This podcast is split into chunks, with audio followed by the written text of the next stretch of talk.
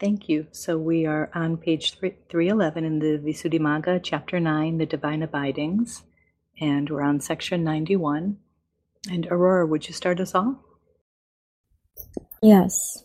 In general, now having thus known these divine abidings, told by the Divine One, supremely wise, there is this general explanation too, concerning them that he should not recognize. Now as to the meaning firstly of loving kindness, compassion, gladness, and equanimity, it, it fattens, fattens uh, majati, me, uh, mejati. Thus, it is loving kindness, metta, is the solvent, uh, is the meaning. Also, it comes about with respect to a friend, metta, or it is behavior towards a friend, thus it is loving kindness, metta. When there is suffering in others, it causes karoti, good people's heart, to be moved. Uh, kampana, thus it is compassion, karuna, or alternatively, it combats uh, Ginati, others suffering attacks and demolished, demolishes it. That is, it is compassion, or alternatively, it is scattered karyanti upon those who suffer. It is extended to them by privation. Thus, it is compassion, karuna, those endowed with it are glad. Ah, mudanti, or itself is glad. Mudati, or it is the mere act of being glad. Mudana. Thus it is gladness. Mudita. Mudita. Uh, it looks on at upikati, up, upikanti, abandoning such in inter, interested, interestedness as thinking, may they be free from enmity and having recourse to neutral, neutrality. Thus, it is equanimity, upeka. As to question, sorry, uh, Bhante, I have one. Uh, when we pay respect to the Buddha, is that an instance of metta? No. How do we identify that quality of the mind? Which quality? Um, feeling respect to the Buddha. Um, here it says uh, uh, it also comes about with respect to a friend. So ah, no. The, the this is the use of the word respect in an in an idiomatically English way, means in regards to a friend. In relation to, with respect to means in relation to. Oh, okay. okay. It has nothing to do with paying respect. So uh, the feeling of respect has nothing to do with the pure birds. Is that correct, Mata? I wouldn't say it has nothing to do with it, but it is not one of the four Brahmaviharas. Okay. Thank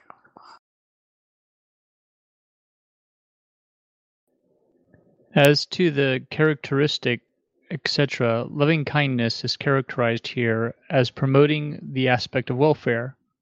Its function is to prefer welfare. It is manifested as the removal of annoyance. Its proximate cause is seeing lovableness in beings. It succeeds when it makes ill will subside, and it fails when it produces selfish affection. Compassion is characterized as promoting the aspect of allaying suffering. Its function resides in not bearing others' suffering. It is manifested as non-cruelty, its proximate cause is to see helplessness in those overwhelmed by suffering.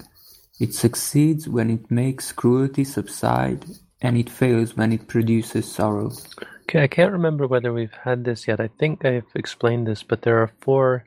You see that he's talking about four different things. Each, we're going to see this throughout the script, the text, if we haven't seen it already, is there are four aspects in the Abhidhamma to each uh, Dhamma. So each of these Dhammas is now being uh, discussed. If you study the Abhidhamma, you, you already have a familiarity with this.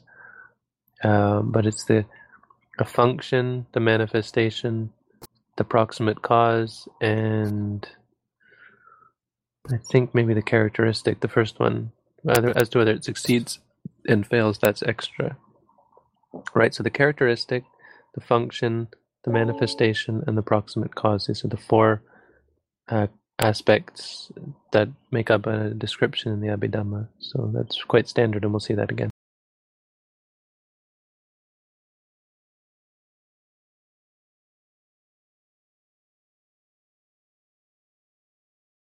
So, Bhante, regarding Karuna, uh, now if we see someone helpless, uh, uh, should it always be that we should go and help if uh, we, we are to successfully practice Karuna?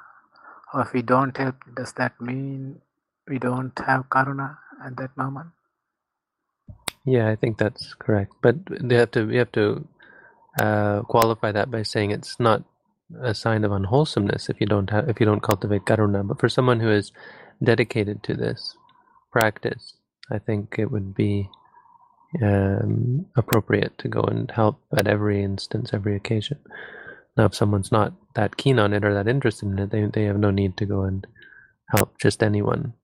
But there are cases where um, not going to help someone leads to cruelty uh, when you decide not to, that's out of cruelty, or cruelty arises, or um, karuna is, is often used to to counteract cruelty that's innate in us. But it doesn't mean that just because you don't help someone means you're cruel.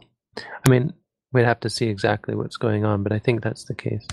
There's also a certain aspect of, of wisdom when it's appropriate to help, when it's actually going to be helpful, when it's of greater benefit to the the other person than it is a detriment to you, that kind of thing. I see. Uh, it may also help to uh, subside cruelty within you, uh, the kind of cruelty that, I mean, for instance, if you, as as a child, you might feel like stepping on ants or playing with magnifying glasses. That is also cruelty, right, Bhante?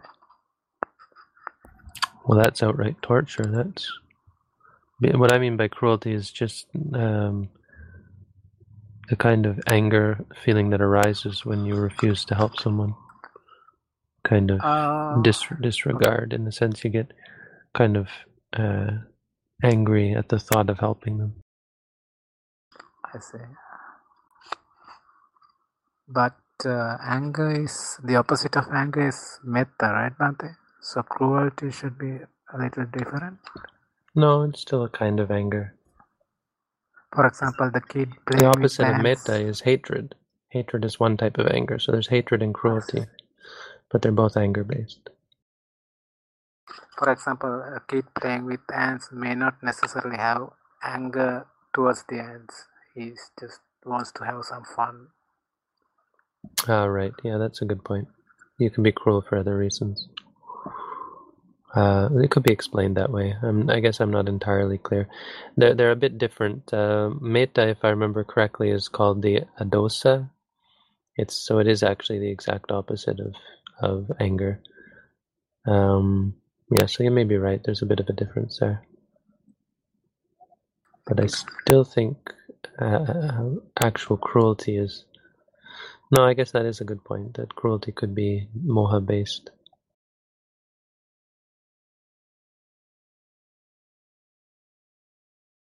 Thank you. Uh, are you able to read 95 for us? Oh, sorry, I just noticed you were you were muted there.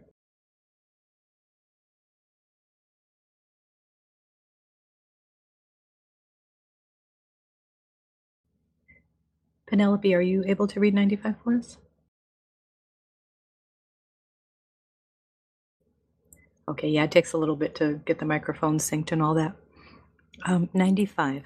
Gladness is characterized as gladdening, produced by other success. Its function resides in being unenvious. It is manifested as the elimination of aversion, boredom. Its proximate cause is seeing beings' success. It succeeds when it makes aversion, boredom, su- subside, and it fails when it produces merriment.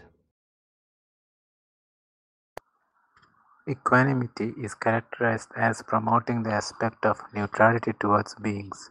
Its function is to see equality in beings. It is manifested as the quieting of resentment and approval. Its proximate cause is seeing ownership of deeds, karma. Thus, beings are owners of their deeds, whose, if not theirs, is the choice by which they will become happy or will get free from suffering, or will not fall away from the success they have reached. Success when it makes resentment and approval subside, and it fails when it produces the equanimity of unknowing, which is that worldly minded indifference of ignorance based on the house life.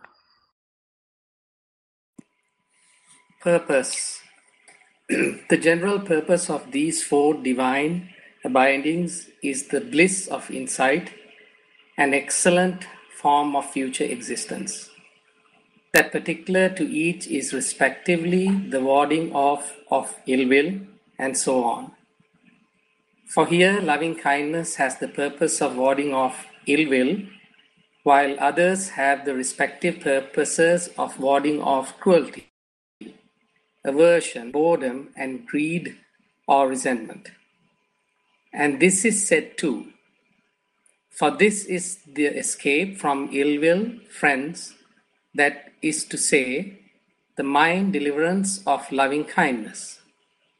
For this is the escape from cruelty, friends, that is to say, the mind deliverance of compassion. For this is the escape from boredom, friends, that is to say, the mind deliverance of gladness. For this is the escape from greed, friends, that is to say, the mind deliverance of equanimity. The near and far enemies. And here each one has two enemies, one near and one far. The divine abiding of loving kindness has greed as its near enemy, since both share in seeing virtues. Greed behaves like a foe who keeps close by a man, and it easily finds an opportunity. So loving kindness should be well protected from it, and ill will which is this similar to the similar greed, is its far enemy like a fall ensconced in a rock. Widen, wilderness, so loving kindness must be practiced free from fear of that.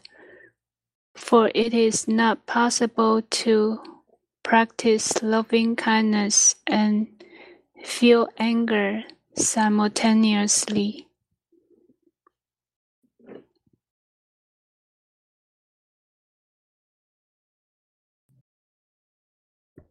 Compassion has grief based on the home life for its near enemy, since both share in seeing failure. Such grief has been described in the way beginning, when a man either regards as a privation failure to obtain visual objects cognizable by the eye that are sought after, desired, agreeable, gratifying, and associated with worldliness, or when he recalls those formerly obtained that are past, ceased, and changed, then grief arises in him. Such grief as this is called grief based on the home life. And cruelty, which is dissimilar to the similar grief, is its far enemy. So compassion must be practiced free from fear of that, for it is not possible to practice compassion and be cruel to breathing things simultaneously. Gladness has joy based on home life as its near enemy, since both share in seeing success. Such joy has been described in the way beginning, when a man either regards as gain the obtaining of visible objects cognizable by the eye that are sought and associated with worldliness, or recalls those formerly, formerly obtained that are past, ceased, and changed, then joy arises in him. Such joy as this is called joy based on the home life, and aversion, boredom, which is dissimilar to dissimilar joy as its far enemy. So gladness should be practiced free from fear of that, for it is not possible to practice gladness and be discontented with remote abodes and things connected with the higher profitable, profitableness simultaneously.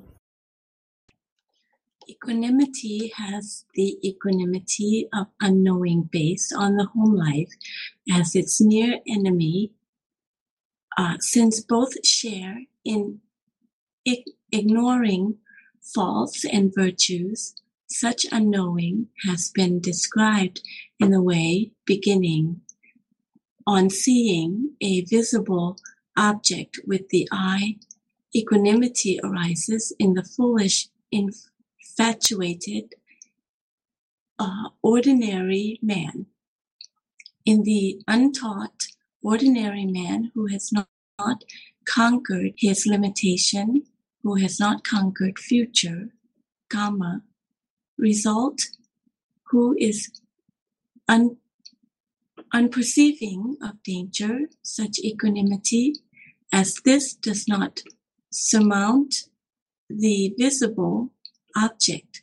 Such equanimity as this is called equanimity based on the home life, as greed and sentiment, which are uh, dissimilar to the similar, unknowing, and its far enemies, its far enemies. Therefore, equanimity must be practiced free from fear of that, for it is not possible to look on to look on with equanimity and be inflamed with greed or be resentful simultaneously. Oh, simultaneously. Simultaneously. Okay, thank you. Now, zeal consisting in desire to act is the beginning of all these things. Suppression of the hindrances, etc., is the middle. Absorption is the end. Their object is a single living being or many living beings, as a mental object consisting in a concept. The order in extension. The extension of the object takes place either in access or in absorption. Here is the order of it. Just as a skilled plowman first delimits an area and then does his plowing, so first a single dwelling should be delimited and loving kindness developed towards all beings there in the way beginning. In this dwelling may all beings be free from enmity. When his mind has become malleable and wieldy with respect to that, he can then delimit two dwellings. Next, he can successively delimit three, four, five, six, seven, eight, nine, ten, one street, half the village, the whole village, the district, the kingdom, one direction, and so on up to one world sphere, or even beyond that, and develop loving kindness towards the beings in such areas. Likewise with compassion, and so on. This is the order in extending here.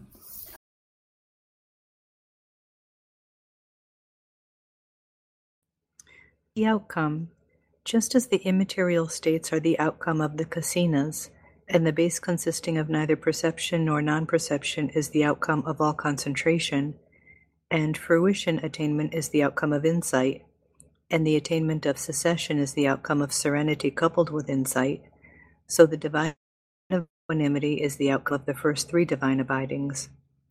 For just as the gable rafters cannot be placed in the air without having first set up the scaffolding and built the framework of beams, so it is not possible to develop the fourth jhana in the fourth divine abiding without having already developed the third jhana in the earlier three divine abidings. And here it may be asked, by why, but why are loving kindness, compassion, gladness, and equanimity called divine abidings? And why are they only four? And what is their order? And why are they called measureless states in the Abhidhamma?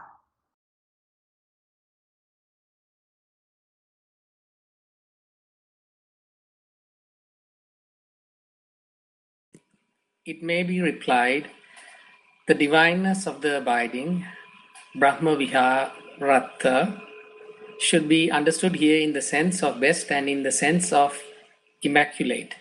For these abidings are the best in being the right attitude towards beings. And just as Brahma gods abide with immaculate minds, so the meditators who associate themselves with these abidings abide on an equal footing with Brahma gods. So they are called divine abidings in the sense of best and in the sense of immaculate.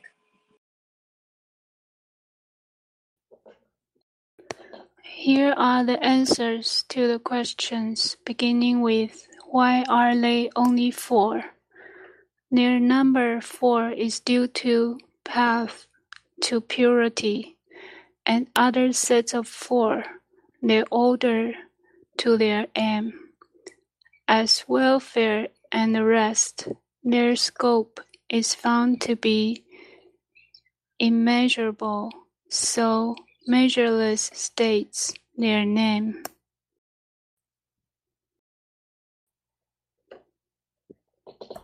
For among these, loving kindness is the way to purity for one who has much ill will, compassion is that for one who has much cruelty, Gladness is that for one who has much aversion or boredom, and equanimity is that for one who has much greed.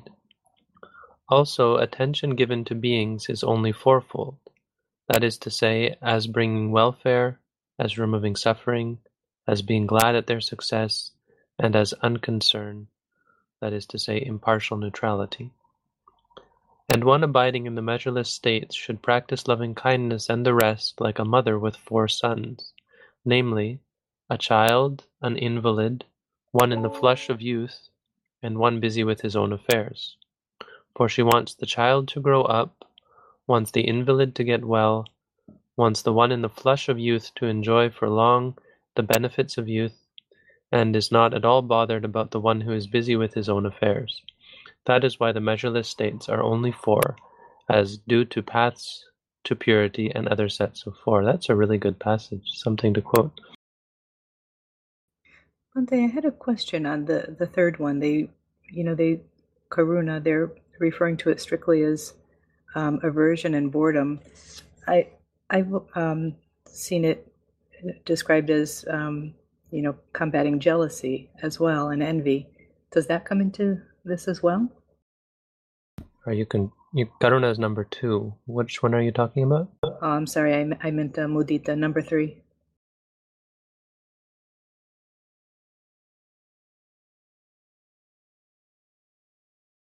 Yeah, it's interesting that uh, aversion and boredom are the two translations. I can take a look and see what the actual Pali is. Uh, thank you. I bet it's badika, which would mean um, sort of uh, not aversion, but um, being against someone. How do you say that? Uh, opposition to someone. So opposition to their good deeds. Just a second. Now you can continue on with me. I'll come back. I can come back to it just interrupt when I find it. Thank you. Uh, also, Bhante, I'm not really clear about what is the near enemy of uh, mudita. Uh, could you give an example for that, please?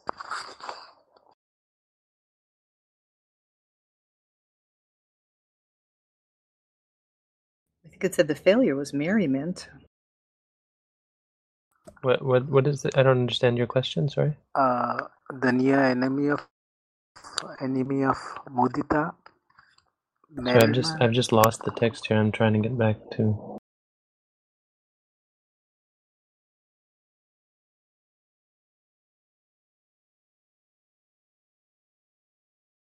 what does it say is the near enemy?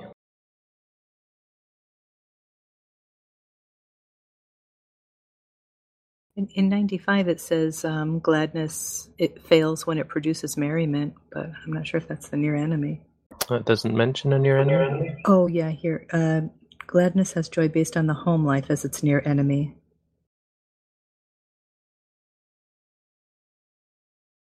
Okay. Is that what? Uh, is that what you don't understand, uh, uh, uh yes, but I mean, if uh, you become happy of somebody winning a lottery, is that a bad thing? For example, if someone wins a car or gets a new house, I mean that. no, life, no, right? that, that it. I mean, it could be a problem, but that's not what's being talked of here, as I understand, is uh, festivity or, or uh, joy, enjoying like partying when you like going like dancing and singing and just enjoying sensuality, but being oh, being happy, uh, like having a sense of joy and bubbliness. Um, it's the near enemy because it's quite similar. And so there's a joy when you see someone get something good or do something good, either way. But uh, there's a there's a similar joy when you're just enjoying life, like having a party or something, and enjoying being around other people. And you confuse the two. You think, well, this is great, the joy of life, right? It's considered to be one of great life's great things, and it's not. It's a near enemy to to to useful joy, which is joy in in goodness, joy in things that actually lead somewhere or if you become uh, happy when you see someone drinking alcohol and partying. I don't think it's that's what's meant here. I don't think it's about something. I think it's just joy in the household life, like household joys. I see. So that joy is about yourself, right? Not about another. Well, it's joy in household things, in in in things that are uh, contrary to the path. So joy in parties and that kind of thing. All right, thank you. Um, is Bhante? is this also a place where maybe some people feel like they want to have enlightenment and really successful life as well be considered a near enemy? Yeah, that's uh, an interesting point. I don't think it's exactly spelled out here, but there's a part when you're when you're excited and, and ambitious. I mean, it's it's nothing to do with the Brahma Viharas, but if you're talking about near enemies, it's yeah, it's a different kind of success. But this is quite clear here. It says when a man either regards as gain da da da da da objects cognizable cognizable by the eye that are sought and associated with worldliness, that it it's talking about experiences that are sensual pleasure, and one is one gets joy as a result. Oh, what, what a beautiful thing, or what wonderful music! Let's dance, kind of thing. Thank you.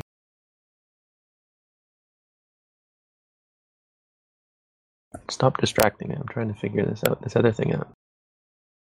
Oh, you're welcome. What was I looking up again? Bo- uh, aversion boredom. Yes, for mudita.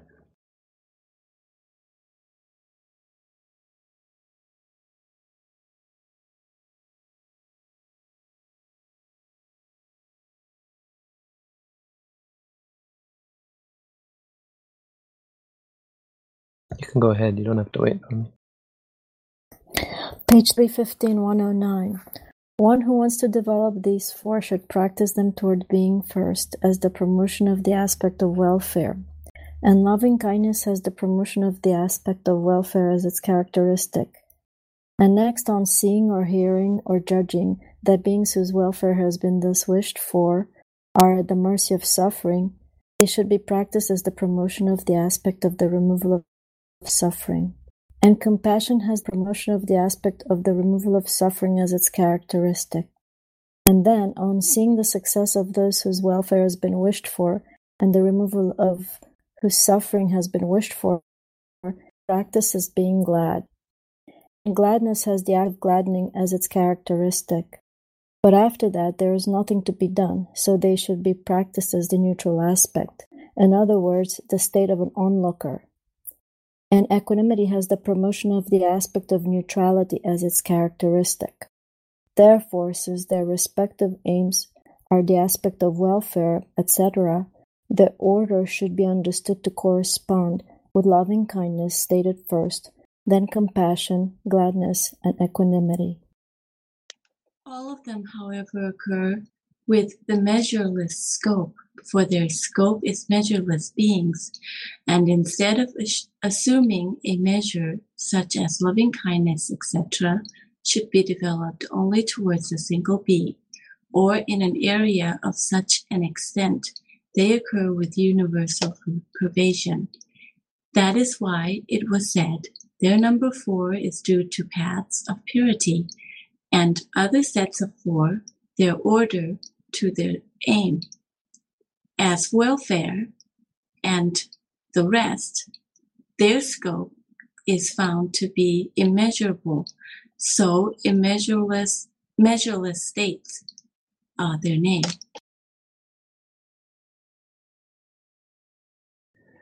Though they have a single characteristic in having a measureless scope, yet the first three are only of triple and quadruple jhana, respectively in the fourfold and fivefold reckonings. Why? Because they are not dissociated from joy. But why are their aims not dissociated from joy? Because they are the escape from ill will and so on, which are originated by grief but the last one belongs only to the remaining single jhana. Why? Because it is associated with equanimous feeling. For the divine abiding of equanimity that occurs in the aspect of neutrality towards being does not exist apart from equanimous feeling. However, some someone might say this. It has been said by the Blessed One in the Book of Eights Speaking of the measureless states in general, next bhikkhu, you should develop the concentration with applied thought and sustained thought, and you should develop it without applied thought and with sustained thought only, and you should develop it without applied thought and without sustained thought, and you should develop it with happiness, and you should develop happiness and you should develop it accompanied by gratification, and you should develop it accompanied by equanimity. Consequently, all four measureless states have quadruple and quintuple jhana.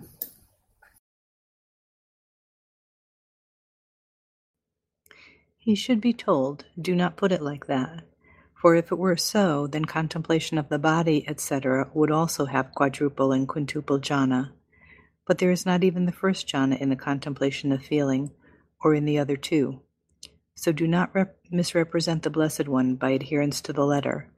The Enlightened One's word is profound, and should be taken as it is intended, giving due weight to the teachers. Okay, uh, do you want to? Can I butt in here with the idea of boredom aversion? Yes, please. So the word is arati. Arati, rati means uh, delight. Arati, and as near as I can tell, what it's saying is, remember, we're talking about the near enemy being um, joy in in regards to sensual, pleasant sensual uh, objects. So objects of the senses bring joy, and that's similar to joy in good deeds that others get.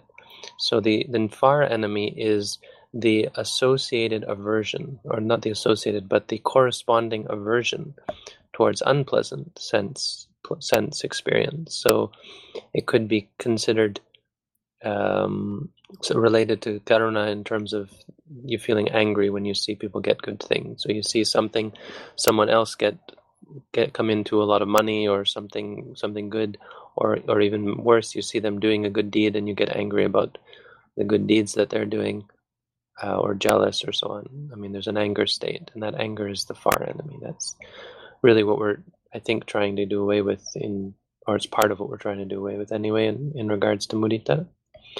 So that's uh, it shouldn't be translated as boredom for sure. It's the non-delight or or the aversion really. Jealousy would be a better word, right, Bhante? It's not jealousy, um, but jealousy is certainly a part of it. I think it's it's the the translation is it's the direct opposite of the joy, the the joy that comes from certain sensual experiences.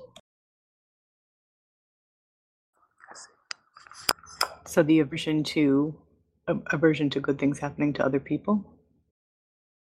I mean, I think that's that's obviously what we want to aim for, but um, I think it's more general in terms of he's just talking about the state of aversion towards sensuality, the opposite of joy towards sensuality.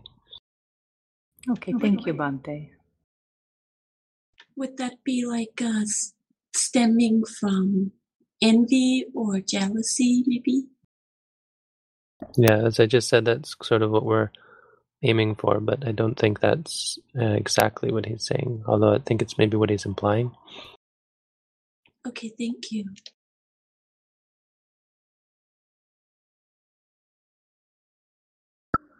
And the intention here is this the Blessed One, it seems, was asked to teach the Dhamma thus Venerable Sir, it would be good if the Blessed One would teach me the Dhamma in brief so that having heard the Blessed One's Dhamma, I may dwell alone, withdrawn, diligent, ardent, and self-exerted. But the Blessed One had no confidence yet in the bhikkhu, since although he had he had already heard the Dhamma, he had nevertheless gone on living there instead of going to the going to do the ascetic duties, ascetics duties. And the Blessed One expressed his lack of confidence thus: So too some misguided men merely question me, and when the Dhamma is expounded to them, they still fancy that they need they need not follow me. However, the bhikkhu had the potential had the potentiality for for the attainment of arahantship, and so he advised him again, saying, uh, Therefore, bhikkhu, you should train thus. My mind shall be steadied, quiet, stead, quiet, quite steady, steadied internally, and arisen evil, unprofitable things shall not obsess my mind, and and remain. You should train thus, and remain. You should train thus. But what is stated in that advice is basic concentration consisting in mere unification of mind internally in the sense of sense of in oneself.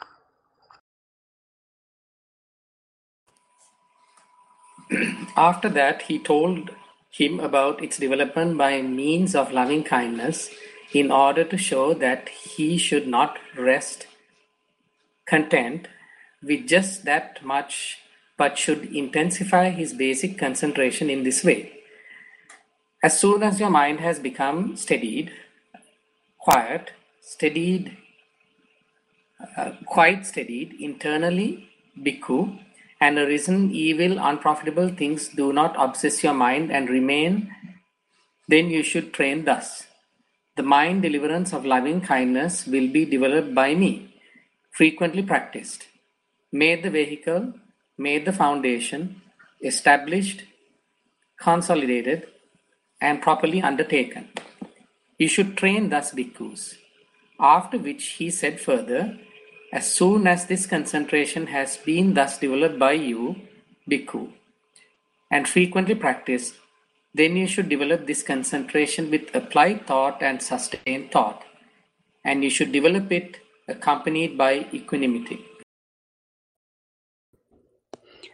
The meaning is this: Bhikkhu, when this basic concentration has been developed by you by means of loving-kindness, then instead of resting content with just that much, you should make this basic concentration reach quadruple and quintuple jhana in other objects by further developing it in way beginning with applied thought.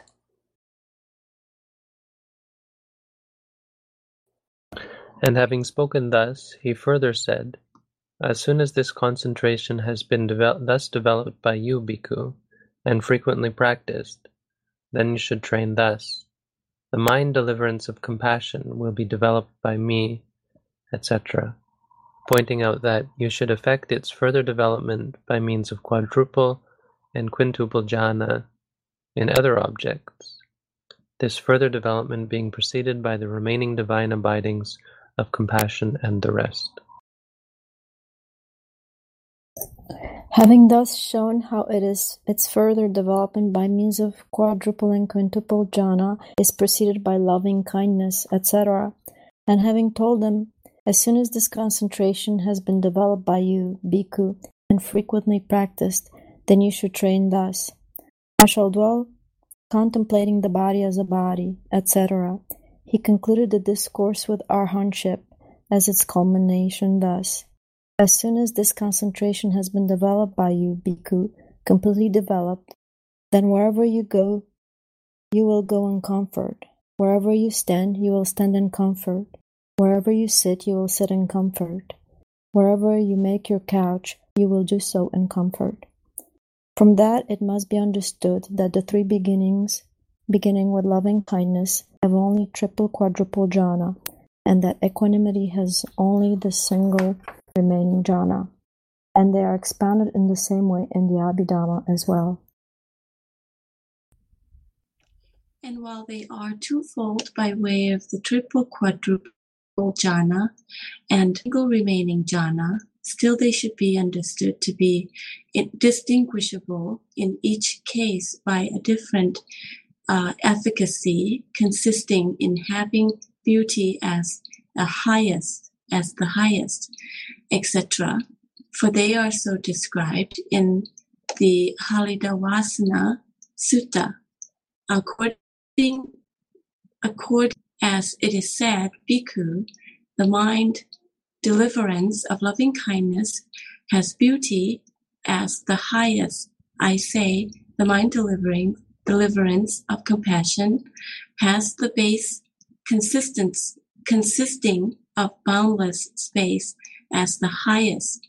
I say the mind deliverance of gladness has the base consisting of boundless con- consciousness as the highest. I say the mind deliverance of equanimity has the base uh, consisting of nothingness as the highest. I say but why are they described in this way? Because each is the respective basic support for each.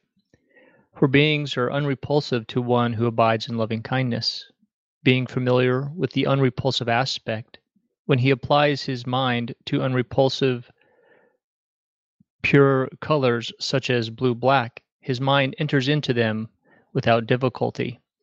So loving kindness is the basic support for the, deliber- the liberation of the beautiful, but not from what is beyond that. This is why it is called having beauty as the highest. One who abides in compassion has come to know thoroughly the danger reality, since compassion is aroused in him when he sees the suffering of beings that has its material sign cause beating with sticks, and so on. So, well knowing the danger in materiality, when he removes whichever kasina concept he was contemplating, whether that of the earth kasina or another, and applies his mind to the space, which is the escape from materiality, then his mind enters into that space without difficulty. So compassion is the basic support for the sphere of boundless space, but not for what is beyond it. That is why it is called having the base consisting of boundless space as the highest. When he abides in gladness, his mind becomes familiar with apprehending consciousness, since gladness is aroused in him when he sees beings' consciousness arisen in the form of rejoicing over some reason for joy.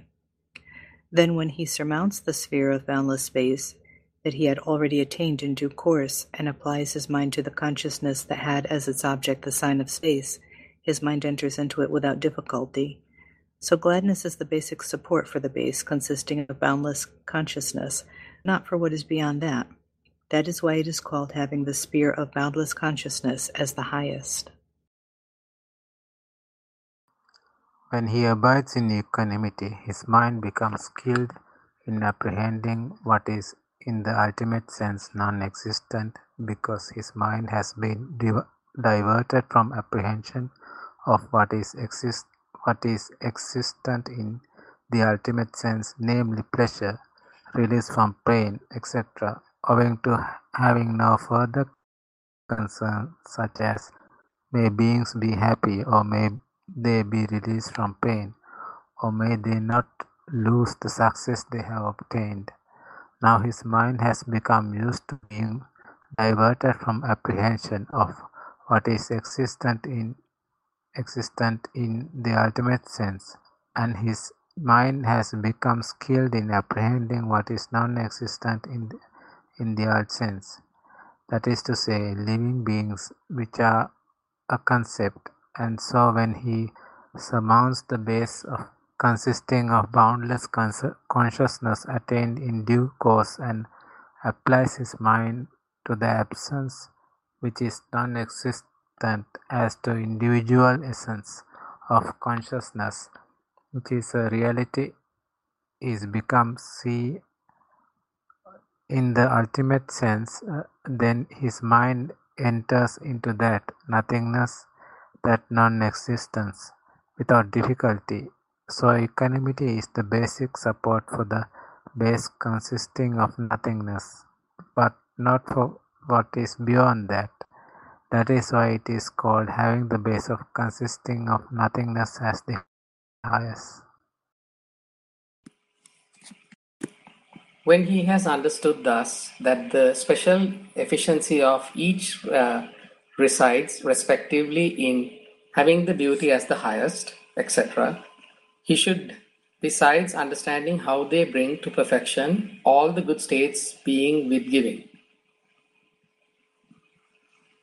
For the great beings, minds retain their balance by giving preference to beings' welfare, by dislike of beings' suffering, by desire of the various successes achieved by being to last, and by impartiality towards all beings.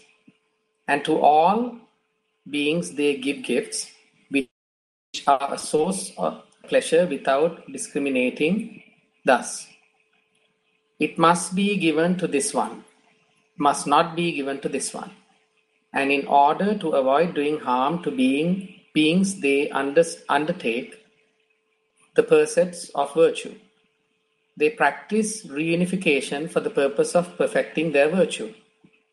They uh, cleanse their understanding for the purpose of non-confusion about what is good and bad for beings.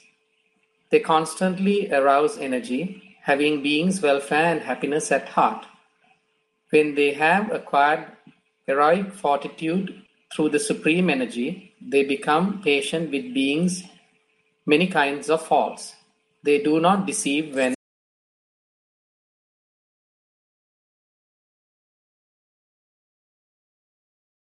promising, We shall give you this, we shall do this for you. They are unshakable, unshakably resolute upon beings' welfare and happiness. Through unshakable loving kindness, they place them first before themselves.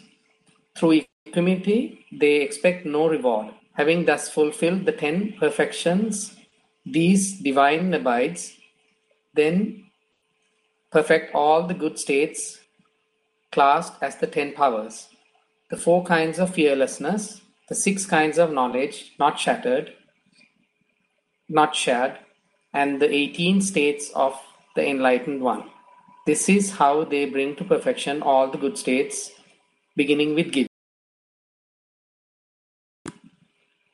The ninth chapter calls the description of the divine abidings in the treatise on the development of concentration in the path of purification composed for the purpose of gladdening good people. That was a really good chapter.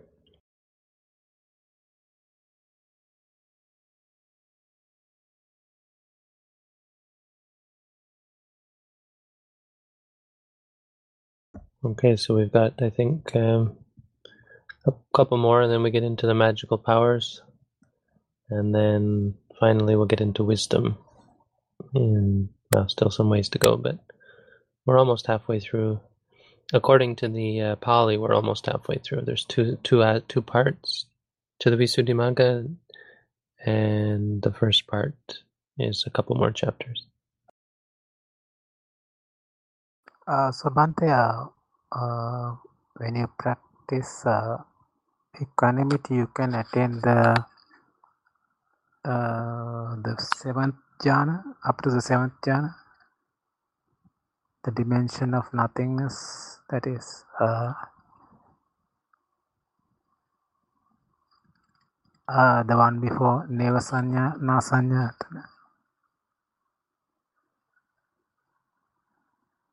That's what it says, right? Yeah. Um, yeah, I mean, I just wanted to confirm that. So the limit, the highest uh, jhana you can achieve is the seventh one, right? Well, that's what the text says. That makes sense. I mean, that it's pretty clear on that, isn't it? Yeah.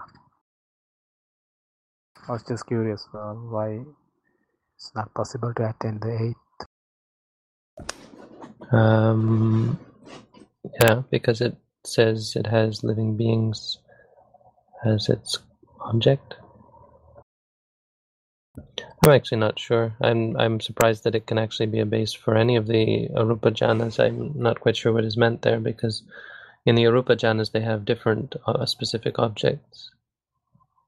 Uh, but there is a sense that you're using the original object as a base. I don't know. It's not quite clear to me.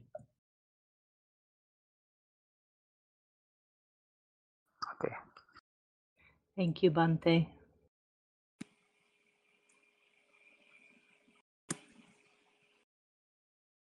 Okay, thanks everyone.